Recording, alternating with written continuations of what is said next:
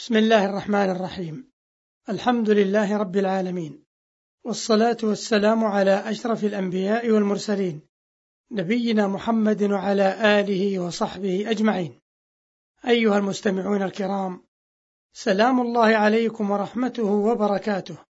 أما بعد فإن الحديث ها هنا سيدور حول هداية قول الله تعالى ما أنزلنا عليك القرآن لتشقى فهذه الآية العظيمة استفتحت بها سورة طه كما هو معلوم.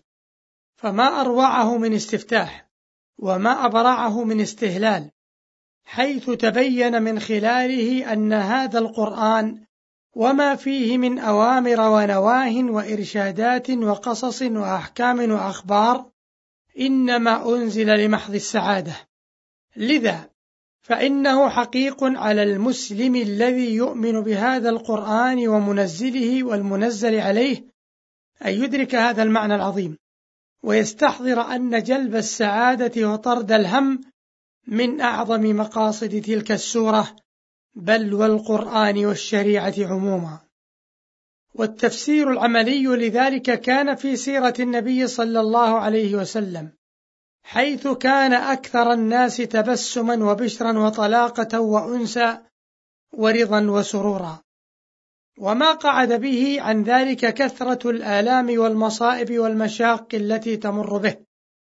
وفي هذا إرشاد عظيم لمن يظن أن عبوس الجبين وكرف العرنين وتجهم الأسارير وتكلف التوقر واجترار المآسي وسواد النظرة وإساءة الظن بالآخرين هو علامة التدين الصحيح. لا ليس الأمر كذلك بل هو بعكسه تماما. ولو كان كذلك لكنا ندعو الناس إلى ما فيه شقاؤهم وهمهم وتعاستهم. كيف يكون كذلك ونحن نقول لهم بأفواهنا إن الإسلام والتدين الصحيح هو سبيل السعادة في العاجل والآجل؟ فحقيق على من آمن بالله ربا وبالإسلام دينا وبمحمد صلى الله عليه وسلم نبيا أن يستحضر هذا المعنى العظيم وأن يكون على باله دائما فيستقبل الحياة وما فيها من تكاليف ويقوم بما أمره الله به بكل ارتياح وسرور. فإذا وفق لما يرجوه من نجاح وطاعة حمد الله واستمر على الطاعة.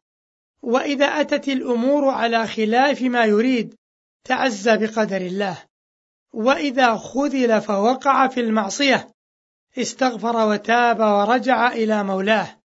وهكذا سيرته مع الناس حيث يسعى سعيه لإرشادهم إلى الخير وأمرهم بالمعروف ونهيهم عن المنكر. فإذا حصلت الإجابة فبها ونعمت. وإذا كانت الأخرى لم تذهب نفسه عليهم حسرات فهذا سر من أسرار السعادة وهو يحتاج إلى صبر ومراوضة وما يلقاها إلا الذين صبروا وما يلقاها إلا ذو حظ عظيم. وإن مما يعين على تمثل تلك المعاني وتمكنها في قرارات النفوس أمورا منها طهارة القلب وسلامة المقاصد والبعد عن مواطن الإثارة قدر المستطاع. فمن علم أن شيئا معينا يهيجه فلينأ عنه وليبتعد عن الأوساط التي تسببه. فإذا تمت راحته تم فرحه وسروره. ومما يحسن في هذا الصدد أن يحمي المرء نفسه من مؤثرات الخوف سواء ما يثيره في نفسه أو ما يثيره من حوله فإن الخوف من الأمراض التي تنغص الحياة وتذهب بالسعادة فهو مرض خطير وقل أن يسلم منه إنسان. وهو أشكال وألوان وهو مما يوجه أعمال الإنسان طوع إشارته وحسب إيحائه وهو في كثير من الأحيان يصد عن العمل ويشل قوة التفكير ويسبب اليأس ويفقد الأمل مع أن أكثره أوهام لا حقيقة لها. ورب أمور لا تضير كضيرة وللقلب من مخشاتهن وجيب. ومن أعظم ما يعين على طرد الحزن قوة الاحتمال. وذلك يدرك بالتمرين.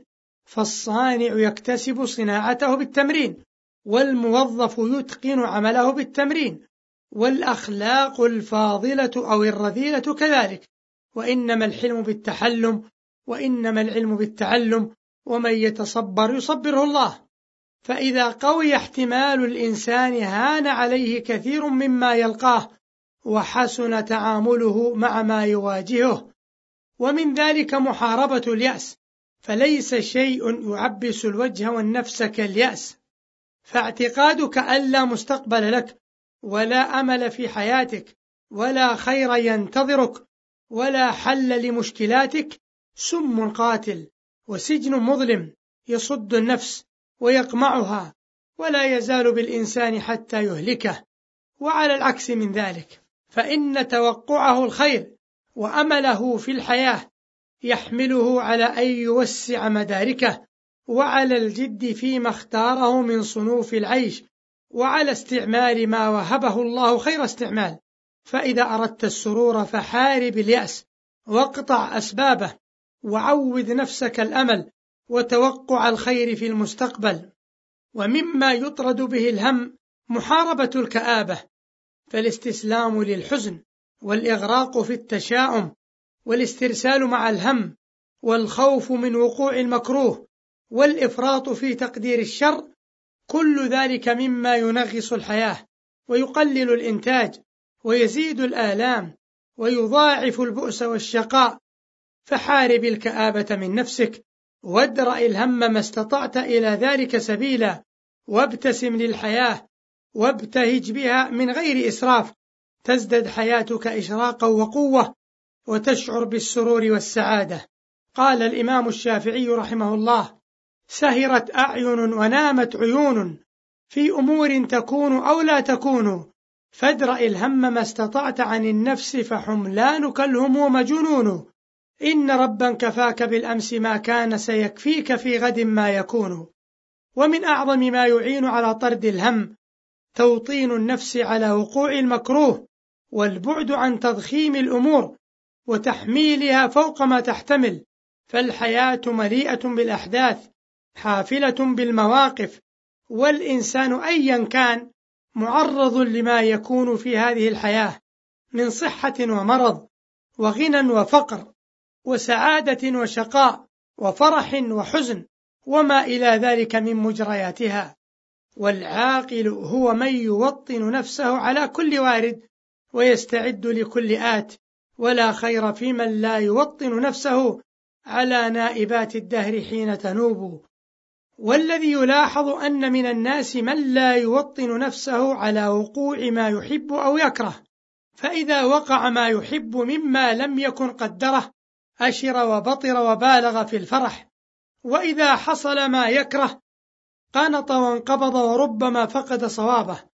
والأدهى من ذلك أن المصيبة من نحو مرض أو خسارة أو إخفاق أو نحو ذلك إذا وقعت أحيانا على أحد من أهل بيت من البيوت قلبت البيت جحيما ملهبا. فإذا مرض شخص من أهل ذلك البيت مرضا عضالا أو أصيب أحد من أفراده بمصيبة صاروا جميعا مرضى أو فاقد التوازن.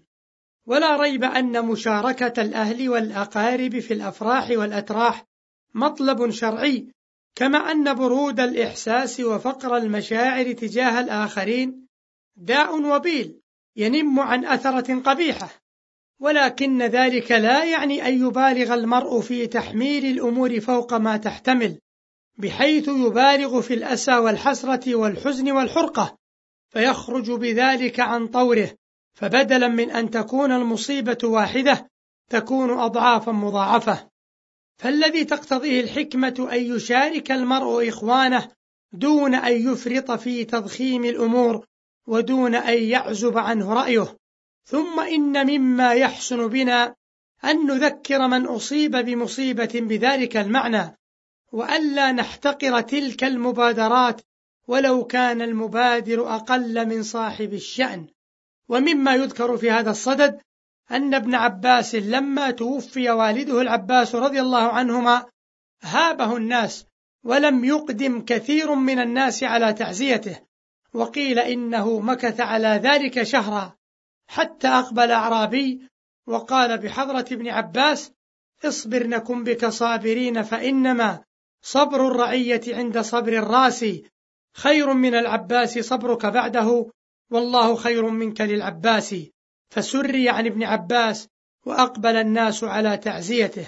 وبالجملة فإذا أصابتك مصيبة في نفسك أو مالك أو ولدك أو أمتك فاقدرها قدرها وضعها في نصابها دون إفراط أو تفريط فبذلك تحسن التعامل وتسلم من تبعات تنال نيلها منك. وتذكر أن القرآن الكريم ما أنزل علينا لنشقى وإنما أنزل لنسعد فلنأخذ بالأسباب الجالبة للسعادة ولننأ بأنفسنا عن كل سبب يجلب لنا الشقاوة. والسلام عليكم ورحمة الله وبركاته.